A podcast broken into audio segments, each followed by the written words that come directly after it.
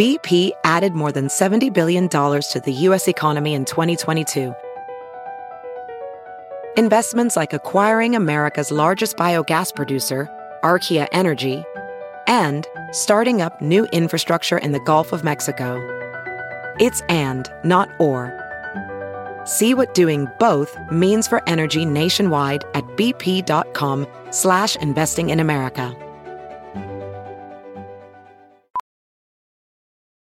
Welding instructor Alex DeClaire knows VR training platforms like Forge FX help students master their skills. There's a big learning curve with welding. Virtual reality simulates that exact muscle memory that they need. Learn more at meta.com slash metaverse impact.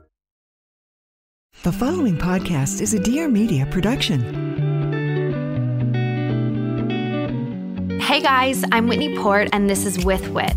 A lot of you may know me from reality TV, and the reality is a lot's happened since the hills. With Whit is dedicated to having real, raw, and occasionally ridiculous conversations with the people who have had a profound impact on me. Life changing moments, life changing people. Because on With Whit, very little is off limits. As most of you know, I had a miscarriage in July. Since sharing my story, so many amazing people have reached out to support me by either sharing encouraging words or their own story. I am forever grateful to each person who has taken the time to connect with me. One of the people who reached out is here with me today. Her name is Dr. Sunita Osborn, and I'm so excited to have her as a guest today. Dr. Osborn is a licensed psychologist and writer. She works as a therapist and is the director of operations at Modern Therapy, a unique and growth driven group practice in Houston, Texas that caters specifically towards helping high functioning professionals and creatives navigate relationships, work, and life. After finding herself lost and without a map after her own experiences of pregnancy loss, she became committed to increasing awareness and decreasing stigma towards miscarriage. Her book, The Miscarriage Map What to Expect When You Are No Longer Expecting, was published in August of this year and is based on her personal experience with miscarriage, as well as her professional experience helping clients deal with life after miscarriage. Everybody, please welcome Dr. Osborn to With Whit. Thank you. How are you today? I'm really good. I'm so happy to be here. I'm so happy to have you coming all the way in from Texas. Yes. Enjoying some LA sunshine. Exactly. I will take any excuse to escape the Texas humidity. It just feels completely different being here, just outside. It's like, wow, that's this coolness. I haven't experienced that for months. I know it feels really fresh right now, yes. even though when you really think about Los Angeles, the air is kind of anything but fresh. but I'm really, really excited to have you in here. Your work is very, very inspiring. I think it would be helpful for everyone to maybe first hear your story and why you wrote this book and your personal experience with miscarriage, because obviously it takes sometimes going through something yourself to really know how to help others. For sure. Yeah. And so my story starts off with, as you mentioned, I'm a therapist. And Mm-hmm. throughout my time in therapy, I've helped countless clients through their own experiences of grief. Mm-hmm. And last year, I found myself on the other side of the therapeutic couch, Mm-hmm. working through my own grief. So in July of last year, my husband and I decided, okay, we are ready to have kids. Mm-hmm. I don't know if there's ever such a thing as like a light bulb moment of like, I am ready, but we were as ready as we were going to Right. be. As we were ready like- as you'll ever be. Exactly.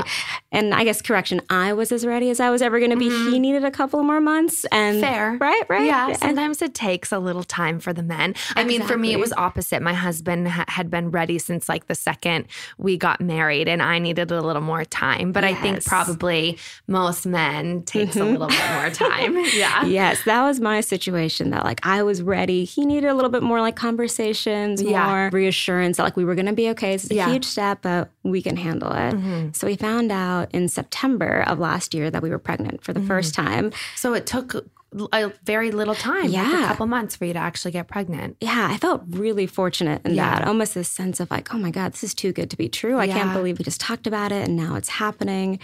And we just, we embraced it completely fully. We were so excited about it. We started talking about baby names. We started talking about how our priorities were going to be shifting, but we were so excited for all of that to happen. And we were definitely in the boat of we told like everyone within like Mm-hmm. The first weekend. Oh, really? yes, I cannot keep anything to myself when it's like happy news or really just any news period. So by I don't the blame you. right, it's just so fun to be able to share that. And really, even early on for me, I was very much in the camp of no matter where the pregnancy went, I wanted the people in my life to know because mm-hmm. I knew that if it didn't go the direction that we were hoping for, I would need that support along mm-hmm. the way. So mm-hmm. by the end of that weekend, when we found out, my family knew, my best friends knew, my entire work team knew. So everyone was so excited mm-hmm. for us. And we found out at the end of November that we were having a miscarriage. Okay. So you were eight weeks in? Yes, okay. exactly. Yeah. We were eight weeks in. And, you know, up to that point, it was a fairly normal kind of pregnancy experience. Mm-hmm. I had not too many symptoms, some nausea, some fatigue, I think the fatigue was probably like the biggest thing. Right. But apart from that, I felt pretty okay. I actually kind of thought, wow, I'm so lucky. Not only did this happen so early, but what an early kind of like easy pregnancy experience yeah. I'm having as well too. And then we went to the doctor and they were concerned just like it wasn't progressing as quickly as they thought it should. Okay. Did you have any other physical signs like bleeding or anything like that? Not at all. And I will say that was something that was really challenging for me. That uh-huh. I know a uh-huh. lot of women, they experience those kind of physical signs. I give them kind of a cue of like maybe I'm spotting, something like that. Right. But I had zero of those symptoms. Right. And up to that point, we had been going and getting HCG testing, which is checking that hormone level to make sure that it was going up. And right. all of that was tracking appropriately. Interesting. Mm-hmm. So it was this kind of like crazy, hellish limbo honestly, for the month of October of last year. We were going to the doctor almost every week or so, and they were checking. They're like, okay, things are still moving, but we're still a little concerned right now. So I was left there in this place of like, what is happening right now? Like, right. is this a viable pregnancy? Is it not a viable pregnancy? And I'll say, in my experience, and I've heard other clients mention this as well too, the word even like a viable pregnancy is something I had never thought about until I was in that situation. Right. I think I had this naive idea that pregnant equals baby, right. not pregnant equals like the chance of a baby or the chance right. that something could go wrong. Mm-hmm. So, how long were you in this limbo period of not knowing? It was about a month, like the oh. whole month of October. It was brutal. Oh my, oh my, gosh, yes, it was so brutal. And it's funny being a therapist dealing with anxiety because like I know all like the tricks. If there was another client sitting in front of me, I could walk them through what to do.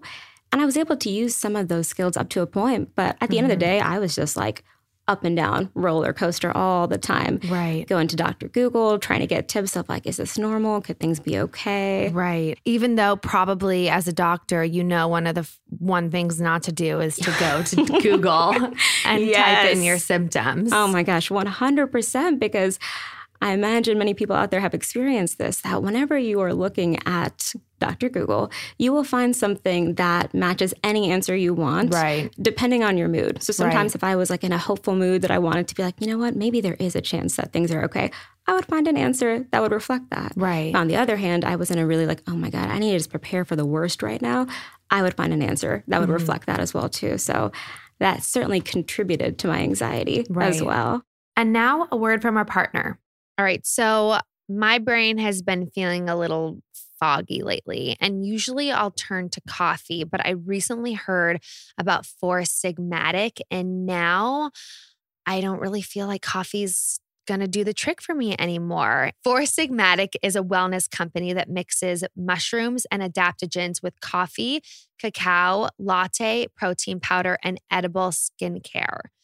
Did you know that 64% of Americans drink coffee daily? 100% should actually be drinking the Four Sigmatic mushroom coffee.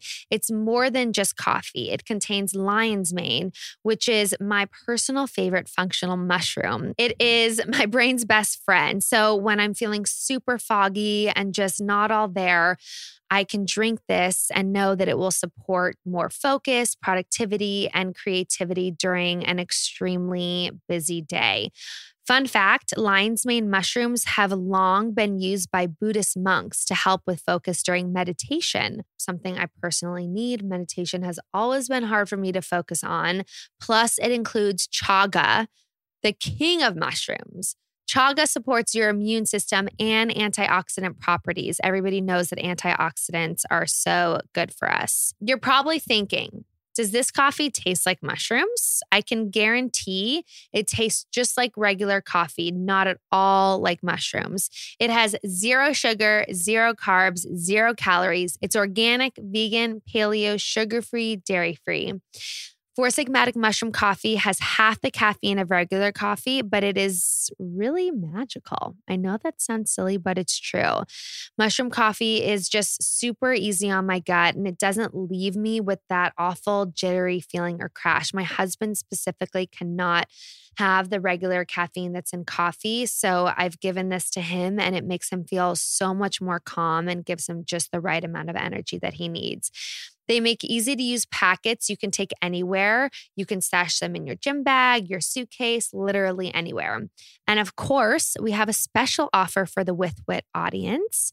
Receive 15% off your Four Sigmatic order. Just go to foursigmatic.com slash withwhit or enter code withwhit at checkout. That is Four Sigmatic, F O U R S I G M A T I C dot com slash withwhit to receive 15% off your order. Enjoy. And now back to our combo. What were some of the coping mechanisms that helped you during it? I mean, obviously you were up and down and there's only so much that you could do, mm-hmm. but what were some of the things that you would tell other people to do that you told yourself that maybe helped even a little bit during that time period? Oh, yeah. So I think a few things that helped me is first, my husband was just incredibly supportive throughout the mm-hmm. entire process. Mm-hmm. I think as much as you can, being able to get some kind of loved one in your corner during this time, like even physically showing up with you to the appointments, if you can, makes such a huge difference. Mm-hmm. Because even that experience of going to the waiting room, sitting there, seeing noticeably pregnant women can be really triggering for people. It can just Right. really increase that anxiety. Right. So I think having people in your corner is really helpful. Because the Dr. Google just scenario is so common among us, I think one thing that I found really helpful for my second experience of pregnancy was anytime I found myself kind of wondering, okay, I'm thinking about this, I'm worried about this, write all your questions down. Write them down like on a notes pad, something like that on your uh, mm-hmm. phone. And then the next time you go mm-hmm. to your doctor, ask them those questions. Right. So I think one thing I try to always tell my clients is we can't get rid of all those different things going on in our mind. We can give mm-hmm. space to them, but there is a way that we can give space to them without completely being consumed by them. So for me, that was kind of helpful, just writing down those questions, giving space to them. And then if I still was wondering about them by the time I got to the doctor, I would then ask the doctor that. Or if I really needed the help, I would write down my questions and I would ask my husband to Google them so that I wouldn't go down the rabbit hole. Right, Which right. was also really helpful. Right. So then you finally found out that it was not a viable pregnancy. Mhm. And how did you feel emotionally? I mean, what went through your mind right when you found that out? You know, I think I just felt devastated, shattered, shocked, really. I think it was something that I had almost rehearsed that scenario in my mind over Right. and over and over because you had a month of someone telling you that this might not be viable. Exactly. So many times I imagine like laying on that table and then my doctor saying like, I'm sorry, there's no heartbeat or this pregnancy is not viable. But nothing really prepares you, it felt like, for that moment. Mm-hmm. For the actual moment. So, what did the doctor say to you? So she said that, you know, I'm sorry, it just doesn't really appear that's going to be a viable pregnancy. Mm-hmm. And there was definitely, again, that sense of just like absolute shock and devastation.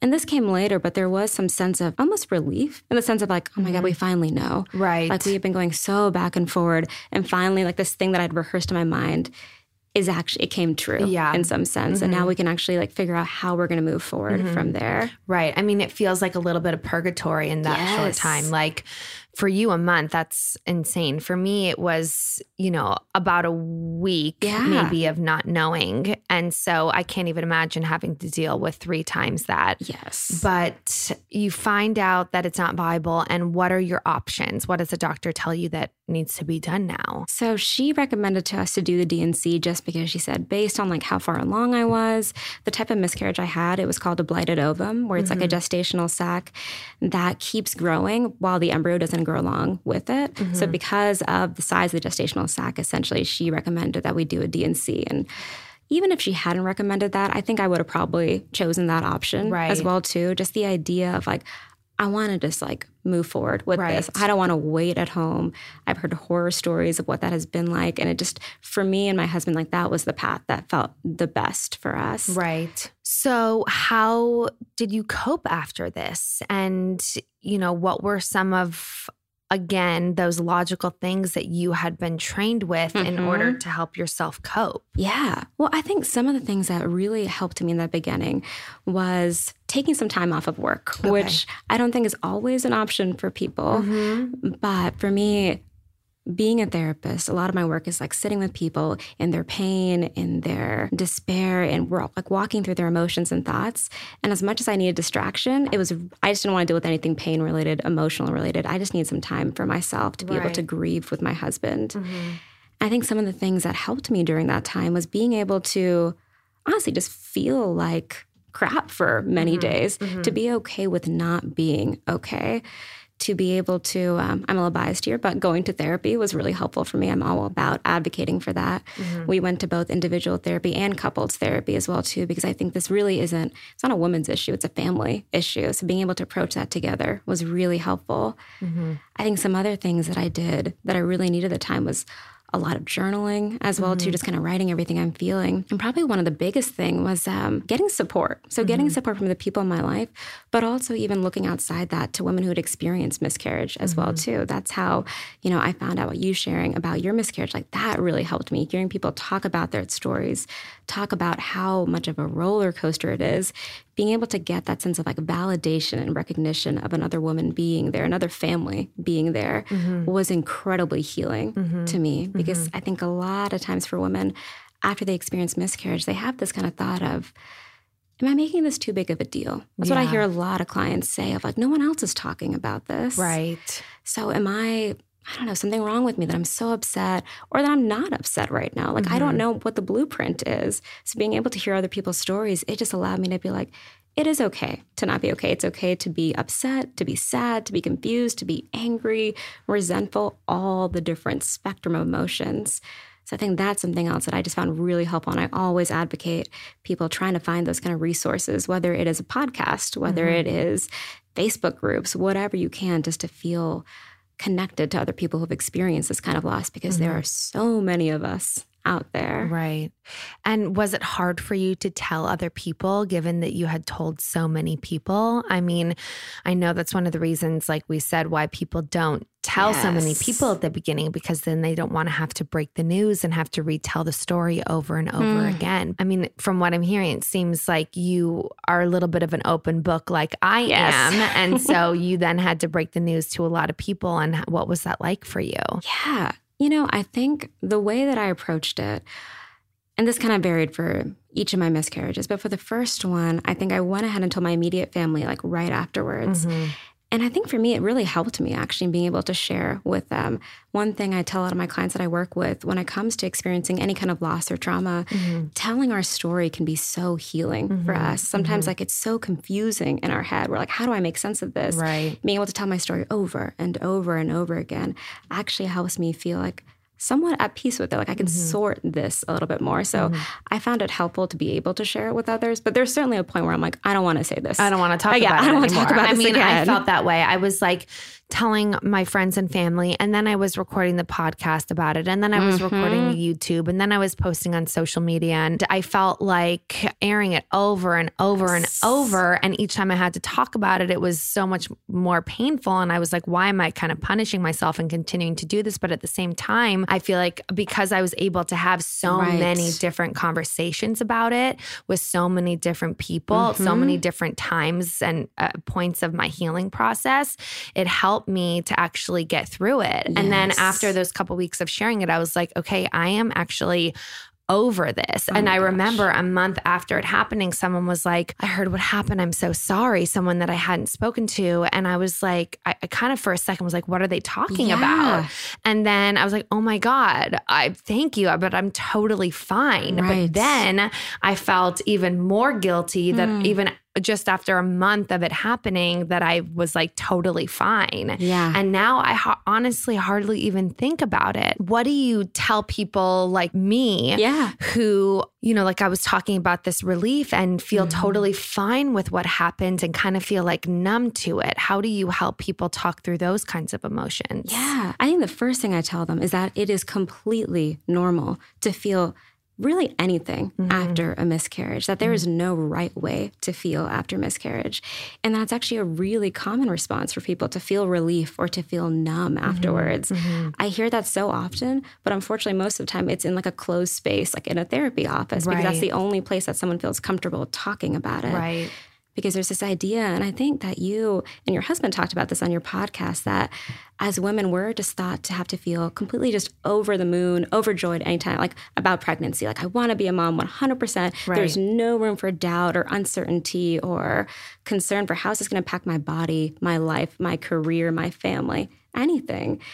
So it feels like there's no room to share of like when things don't turn out the way we expected that wow now i'm kind of considering the idea that financially we're kind of going to be in a better spot right now right. i feel relieved right. about that or right. actually you know maybe this wasn't the best time for us and i feel kind of relieved that we have more time to focus on our relationship our career our future traveling things like that right which again is all so normal so I think where I would approach someone who's dealing with that is first, again, telling them that it's normal, telling them that they are not alone in that and mm-hmm. that there is mm-hmm. no right way to feel. Mm-hmm. I think alongside that is that a lot of times we don't just feel one thing too. It's like sometimes we feel relief. Mm-hmm. I feel relief that, okay, I'm not having this baby right now, which means that I get to focus on my career. Financially, I can get a better place. Me and my partner can get to a better place. And at the same time, I do feel grief. I feel grief that my child is not going to have a sibling or mm-hmm. that this life wasn't able to come to fruition because I had all these expectations. Mm-hmm.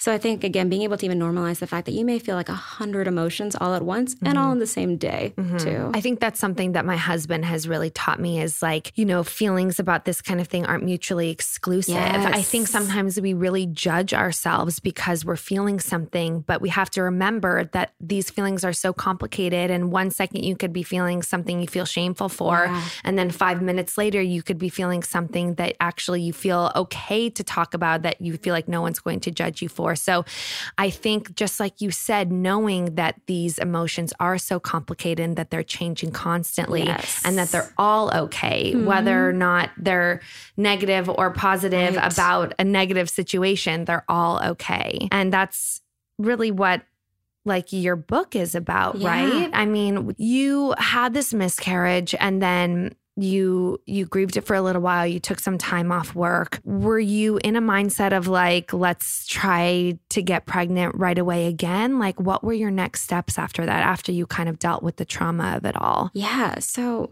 we pretty quickly decided and it was one of those things where we kind of decided but at the same time weren't saying it explicitly. We're mm-hmm. like let's try again. We're not gonna yeah. like not say it explicitly we're trying right, again, but right. we're gonna like see You're what not happens. not gonna try. Exactly. Yeah. Exactly. Because I think there was this thought in the back of my mind of like, we need more time. Mm-hmm. We should wait actually a little bit. Like mm-hmm. I'm actually not okay right now, but I think I had this thought in the back of my head of maybe if we get pregnant again and have a successful pregnancy, that this last miscarriage will be almost like this sad footnote in an otherwise just really happy story. Right. I wanted to be able to almost just like push that to the side. Mm-hmm. So by January of this year, we found out that we were pregnant again. Okay. And I was overjoyed, excited but so, so very anxious. I'm sure. The idea of like, oh my God, what if this happens again? And we got a really early appointment the first time I found out I was pregnant. This time I was like, no, opposite. I want to wait to the very like last minute for us to go in. Okay. Because I don't want to have the same experience where we go in, they're like, you're too early, keep coming back for right. more and more testing. I was like, I don't want limbo. I mm-hmm. want to just go in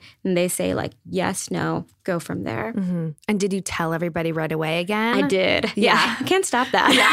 It's just who you are. Exactly. No matter what. I was like, and I'm just going to go ahead and tell everyone again. And, yeah. um, and that was even a different experience, I think. Because the first time I was so excited and everyone else was mm-hmm. so excited. Mm-hmm.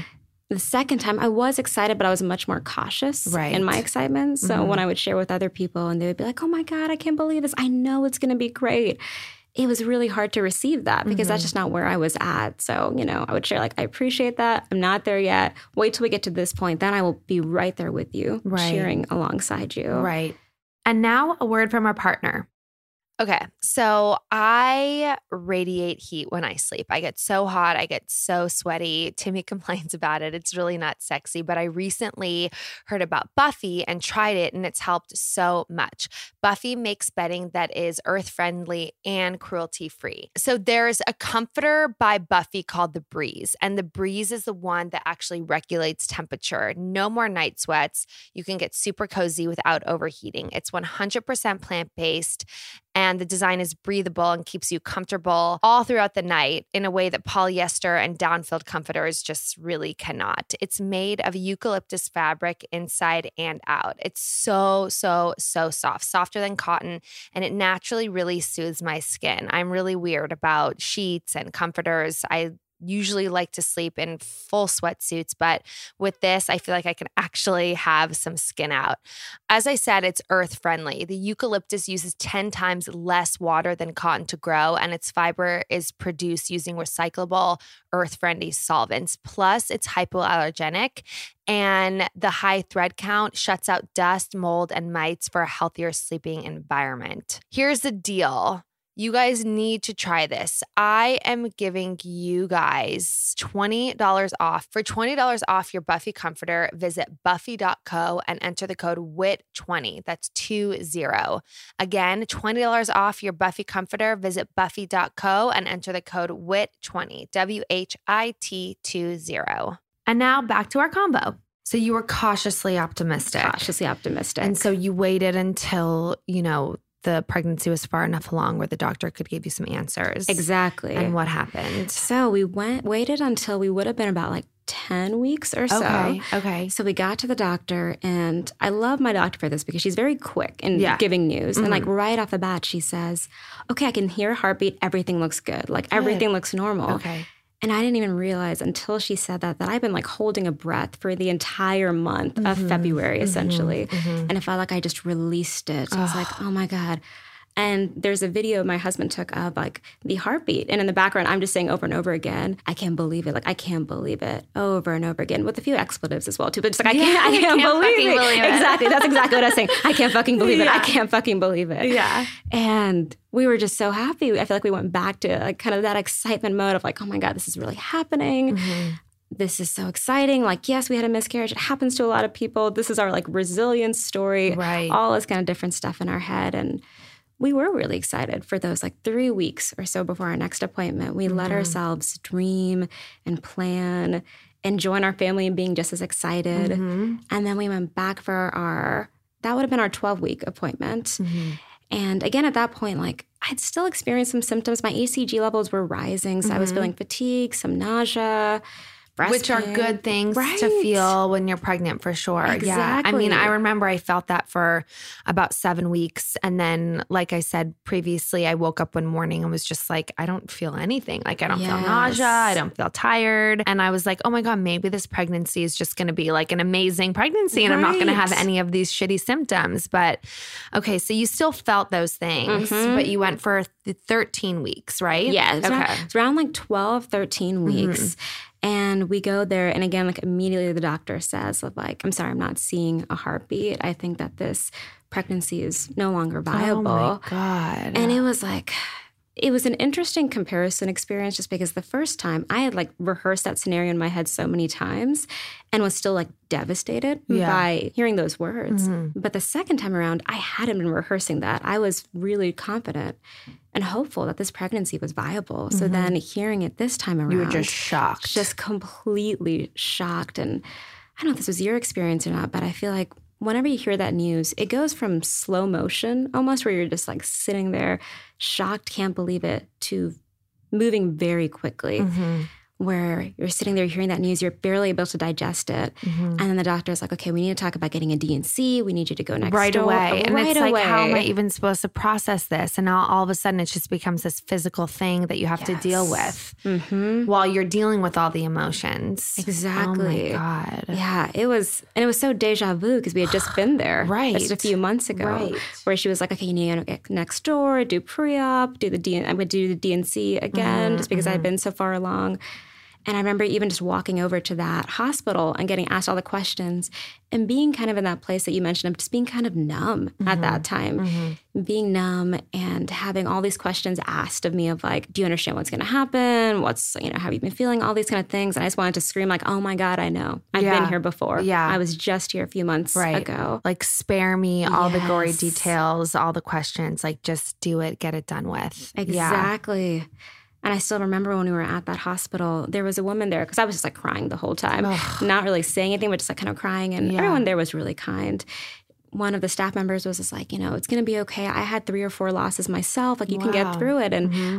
I really appreciated her sharing that. And at the same time, I remember thinking, three or four losses. Like, how am I going to do this one or two more Right. times? Exactly. Yeah. Just the idea of like, how could I, is that going to be my story? Mm-hmm. How also is that number not like imprinted in your mind that Mm-hmm. it becomes almost like three or four? I can't really keep count. And Right. all of that just made me feel like so overwhelmed and just like Mm-hmm. Just cons- devastated, Exactly. depressed. Yeah. Exactly. So, what was the reason for the second miscarriage? They ended up doing testing for the second one because we were further along and they said it was chromosomal abnormalities Mm-hmm. Okay. essentially, which is one of just the most common causes of miscarriages, which is mm-hmm. helpful to know to at least just get that kind of information Right. moving forward. Right.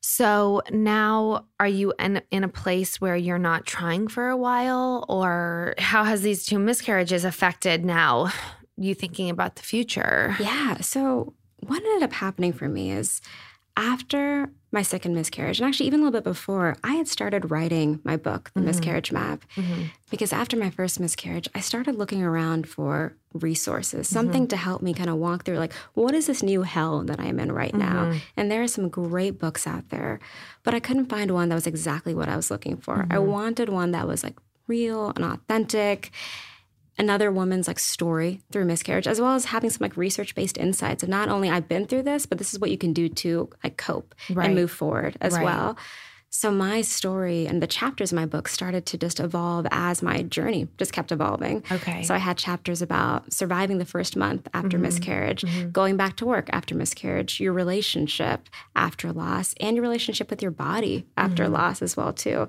and one of my favorite chapters was talking about some of just all the negative emotions you feel Right. after miscarriage i have Right. a whole chapter about how you may feel like angry and resentful and jealous and upset and how those feelings suck and they don't feel good and at the same time they're normal Mm-hmm. and that it's so important to allow yourself to feel that way. Mm-hmm. It was also through the course of writing that book that I realized that a lot of times I think the way that the journey goes for women, especially women who speak out about miscarriage, that I've heard is these beautiful stories of resilience, whereas I've had mm-hmm. this loss, I've had this loss, and I keep going and I keep going. And I think those stories are so helpful for me to hear. And at the same time, as my husband and I were working through after our second miscarriage, we realized we're like, we don't know if we want to keep going right now.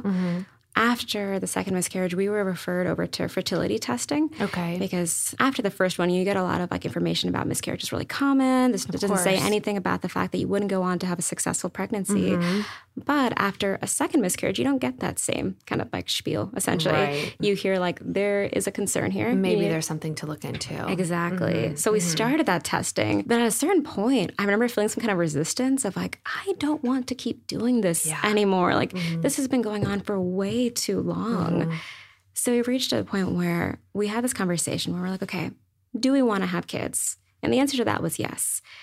The second question to that is Are we willing to do anything and everything physically, financially, emotionally to have kids? Mm-hmm. The answer to that for us right now was no. Yeah. We decided, like, you know what, right now, we want to focus on each other, on our life together, on our family, our careers, everything else. And that felt really good to be mm-hmm. able to choose that. Mm-hmm. I think miscarriage, it takes away so many of our choices, our sense of control in the world.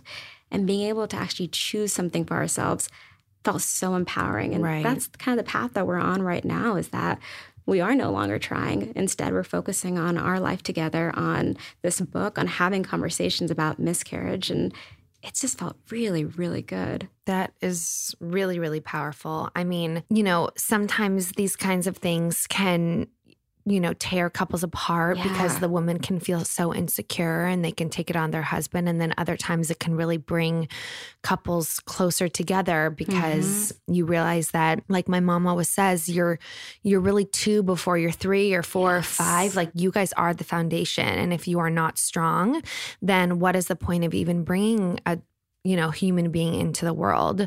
For you guys, you know, how did you work through this together? Was it a, a big struggle at the beginning? Was it hard to get to this point? Like, how did you get here? Yeah. You know, I think for the first miscarriage, we did have some struggle right at the beginning. Like he and I had really different reactions to it. I think for me, mm-hmm. again, I was feeling just like devastated, lost, and confused.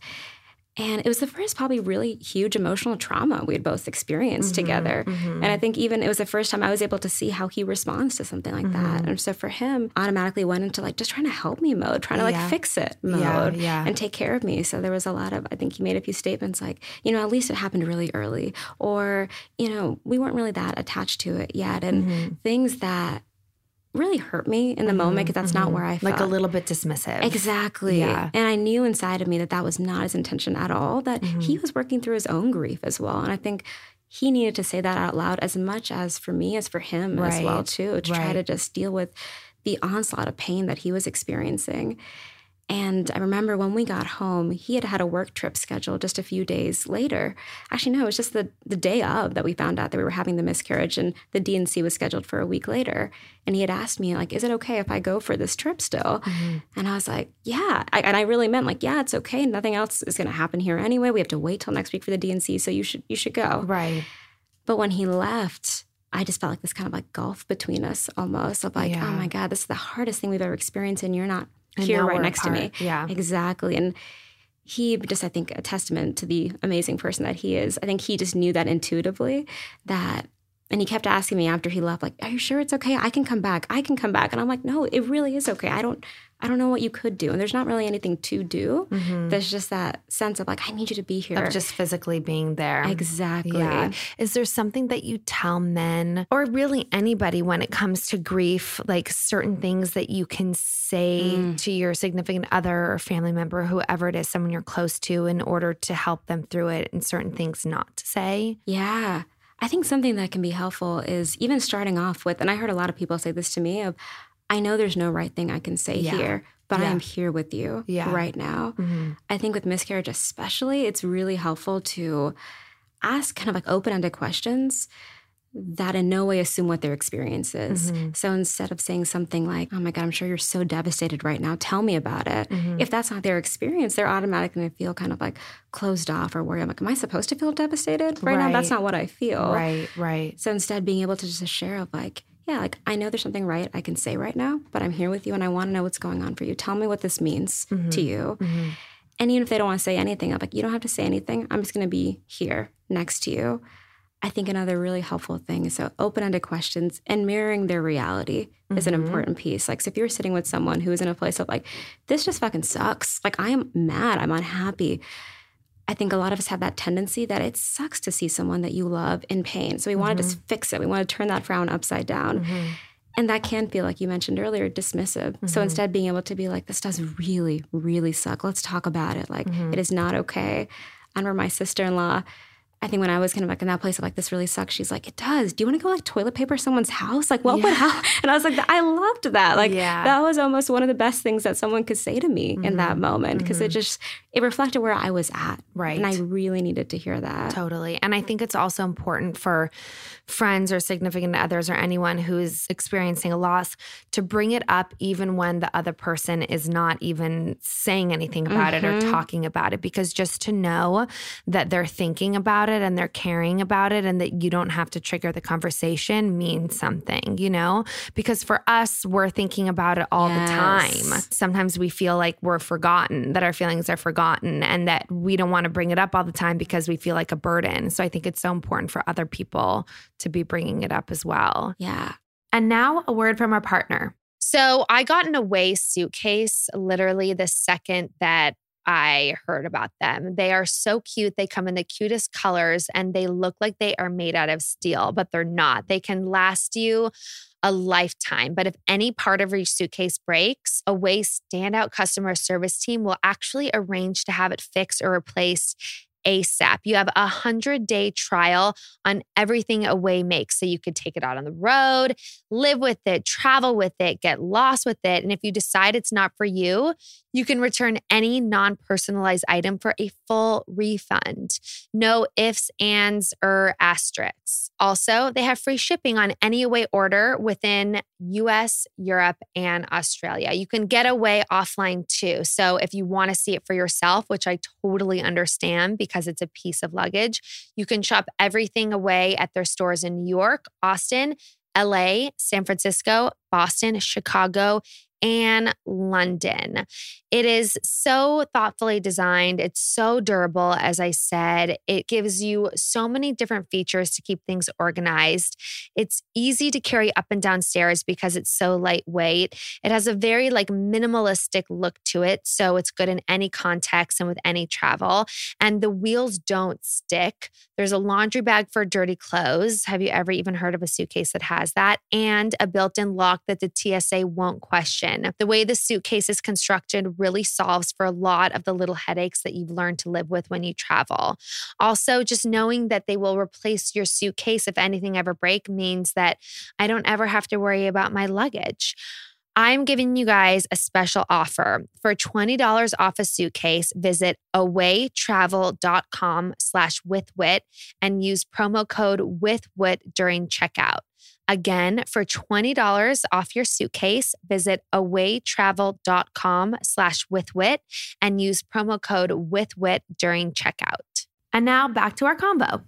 So, what are some of the ways that you cope now when you start to feel insecure about yourself and your position or you question your decisions? Like, what are some coping skills now when, you know, you see friends having babies? Like, how do you work through these complicated emotions? Yeah, I think it's a couple of things. I think first, definitely leaning into the support that I do have. Mm-hmm. So, being able to find people and share with them maybe all of the emotions that I don't feel great about that, let's mm-hmm. say, have a mm-hmm. friend's baby shower and I'm like, I just don't want to go. Right. Like it sucks that I don't feel excited right, right now for this. Right.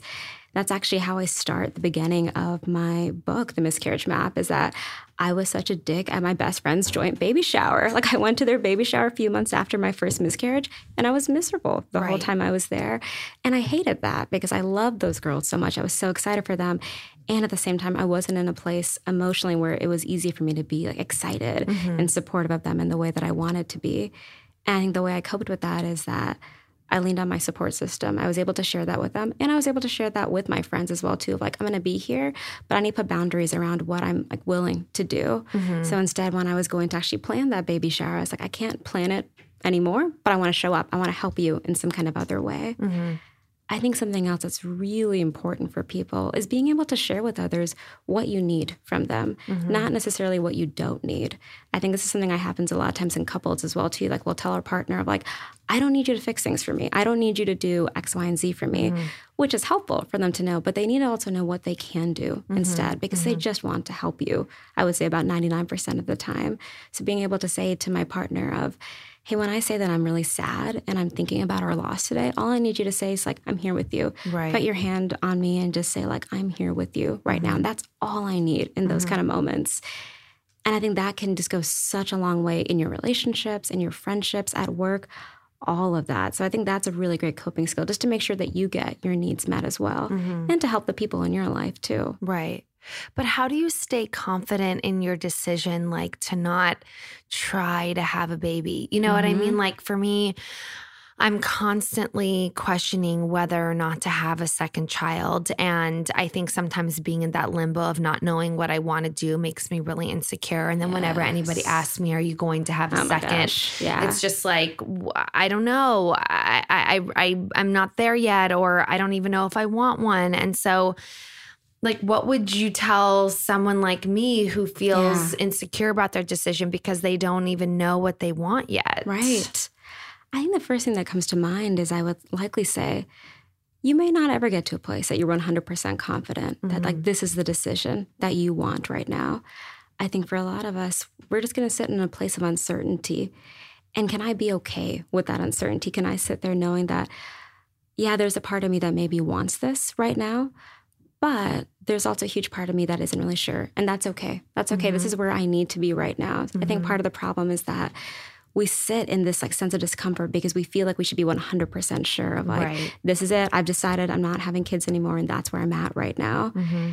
and i think that's something that i've definitely struggled with as well like in the place that i'm at is like yeah i don't know if we're going to have kids or not ever mm-hmm. right even right now that feels okay to be uncertain about that. Yeah. Just to think that it could change, it may not change, but right now, today, this is where I'm at. Right. And even just allowing that to be again, not 100% confident, allowing that to be fluid as well too if you can that one day you may feel that really strongly another day you may not feel that at all Mm-hmm. and it may just be that soon a collection of days turns to weeks to months that you're like yeah you know what i felt this way for a while and i think i'm ready to start talking about it Mm-hmm. and again because i'm a little biased i'm going to plug therapy again i think Yeah. that therapy can really be a great place to be able to talk that through as well mm-hmm. too to give mm-hmm. space to the doubts again that because again having a kid is such a big decision i mm-hmm. think it's really hard to be 100% confident ever no matter what your situation is Mhm.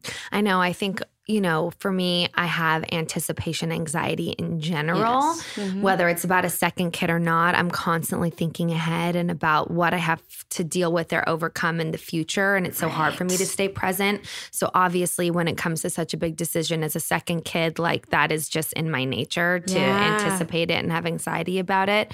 And you're definitely not the first person that's told me that I should probably go to therapy. But I think the big thing for me is I tell my husband how I'm feeling, and he tells Yeah. me the same things that you're telling me that it's okay not to know right now Right. and nothing needs to happen. I think what sticks in the back of my head is knowing that my husband, you know, definitely wants to have more and he'll make little comments here and there. Sonny Mm. will do something cute and he'll be like, oh my God, we have to have another, you know? And so those little, not digs, but comments can then make me feel insecure about the place that I'm at. Mm-hmm. But again, I need to constantly remind myself that nothing has to be decided today. exactly And that, you know, I've thought even about freezing an embryo Yeah. so that I don't have to be so nervous about it. And that mm. even if I did want to get pregnant when I was late 30s or 40, that I had that kind of backup plan so that I didn't have to put myself under so much pressure. But yeah, I think that really trying to stay in the moment yeah and not putting so much pressure on yourself to feel one way or the other is so important for people. I completely agree. Yeah. And like you said, even just those comments that maybe your husband would make about,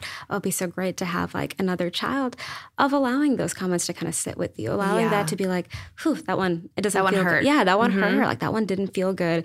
And that it doesn't necessarily mean like, okay, that means like maybe I need to do X, Y, and Z right now. But that these just kind of comments are going to affect me Mm-hmm. Right. Some way, just the same way that even months after my miscarriage is going to baby shower, it has an effect on me. It doesn't mean like, oh, I want to have a baby right now. It just Right. means like, yeah, this one hurts Right. a little bit, and that's okay. Right. If you could just talk about your book and Yeah. why you think it is so important for people to get their hands on it when struggling through something like this. Mm-hmm. Yeah, my hope for the book, and I felt really, really fortunate and thankful that a few people have already reached out to me quite a lot, just sharing their experience of reading the book. Is that, first of all, it's really authentic. It is raw. There's a lot of cussing in it. There's a lot of just like sharing of like, this is all the parts that really, really suck and are mm-hmm. difficult or painful. And at the same time, with that recognition of like, this is what you may be going through, this is how you can move forward as well, mm-hmm. too. This is mm-hmm. how, if you're struggling with your relationship afterwards, here are specific exercises that you can do with your partner to explore how this has impacted you. Mm-hmm. If you're struggling with your relationship with your body after miscarriage, mm-hmm. here are different exercises that you can use in order to start to reconcile that mind body connection mm-hmm. again. And it evolves to a point of being able to the last chapter of moving forward, not past, of how can I get to a place of being able to figure out like what direction is going to work for me. There's a concept that's used in the fertility community a lot, like a rainbow baby. If you're mm-hmm. familiar with that concept, I'm not. it's essentially the idea that if anyone who experiences like infertility, pregnancy loss, things like that, they get a, if they have a baby afterwards, it's like their rainbow baby, like mm-hmm. after the storm. Mm-hmm. I talk about the idea that sometimes it's not necessarily that the baby is going to be your rainbow, but you may have another rainbow in your life and being able to. Part of the last chapter is finding ways to define what your own rainbow looks like, whether it's a baby, whether it's your career, whether it's your relationship, whatever else, of having that mm-hmm. freedom to go mm-hmm. there. And I think that's important because there's, again, a lot of beautiful books out there. And a lot of them talk about the idea of like, and this is what it looks like to have a kid after that. Mm-hmm. I think it's important to talk about all the different journeys that your life may take. Sometimes it is a baby, sometimes it's not. And I had one person specifically who reached out and said, like, I was not expecting that. That's exactly what I needed to hear. Right. I needed to know that it is okay if that's not your story afterwards. Right. And what would you say to women who are blaming themselves, who, Mm. even though they logically know that there was nothing that they did wrong, what can you say to women feeling that way? Yeah. A couple of things. First of all, you are not alone. Mm-hmm. You are 100% not alone. Mm-hmm. So many of us experience that. The second thing I would say is if you can, take the time to write down all those awful things that your mind is telling you, whether mm-hmm. it's like, I did this, something is wrong with me that I can't have a baby. There's one chapter in my book called Not Today Shame, mm-hmm. where I mm-hmm. essentially write down my shame tracks, where it's yeah. like, I'm less of a woman because I can't have a baby. Mm-hmm. And I did something wrong that made this happen. And can I share that with someone else in my life? You know, Brene Brown says this really beautifully the mm-hmm. idea that shame cannot survive being spoken out loud. And there's something so powerful about being able to share those kind of shame tracks with the people in our life that is so healing. One I had in my mind for the longest time, for whatever reason, was the idea that are my in-laws going to think less of me because mm-hmm. I'm not able mm-hmm. to have a baby? Mm-hmm. Like we were in like the Middle Ages and they needed like more children for the farm. Right, like I knew right. they did not care at all, but that's where my mind was going. Of course. And after sitting with that thought for like a month, I finally shared it with my husband Michael in a car ride. I'm like, "Do you think your family's going to hate me because I can't have a baby?" And he's like, "No, not at all. They mm just care about you. They love you."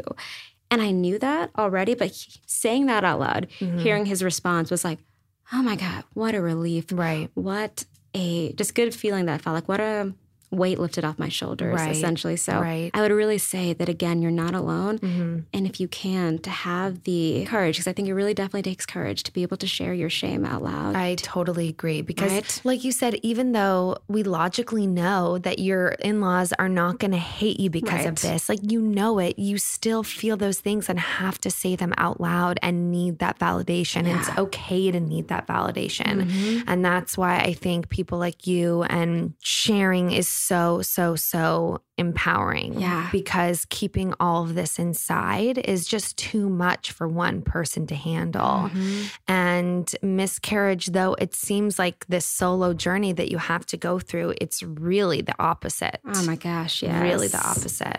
Yeah. Well, thank you so much for being here. Where can we find you and your book and everything about you? Yeah. So, my book is on Amazon. It's called The Miscarriage Map. Mm-hmm. And you can also follow me on Instagram at The Miscarriage Map. Amazing. Yeah. Thank you so much for coming in. Thank you, Whitney. Thank you guys so much for listening. I hope you loved this episode. Don't forget to subscribe, rate, and review because I want to hear from you guys. You can let me know what you thought of this episode or anything more you want to hear about. Thanks. Peace in the streets.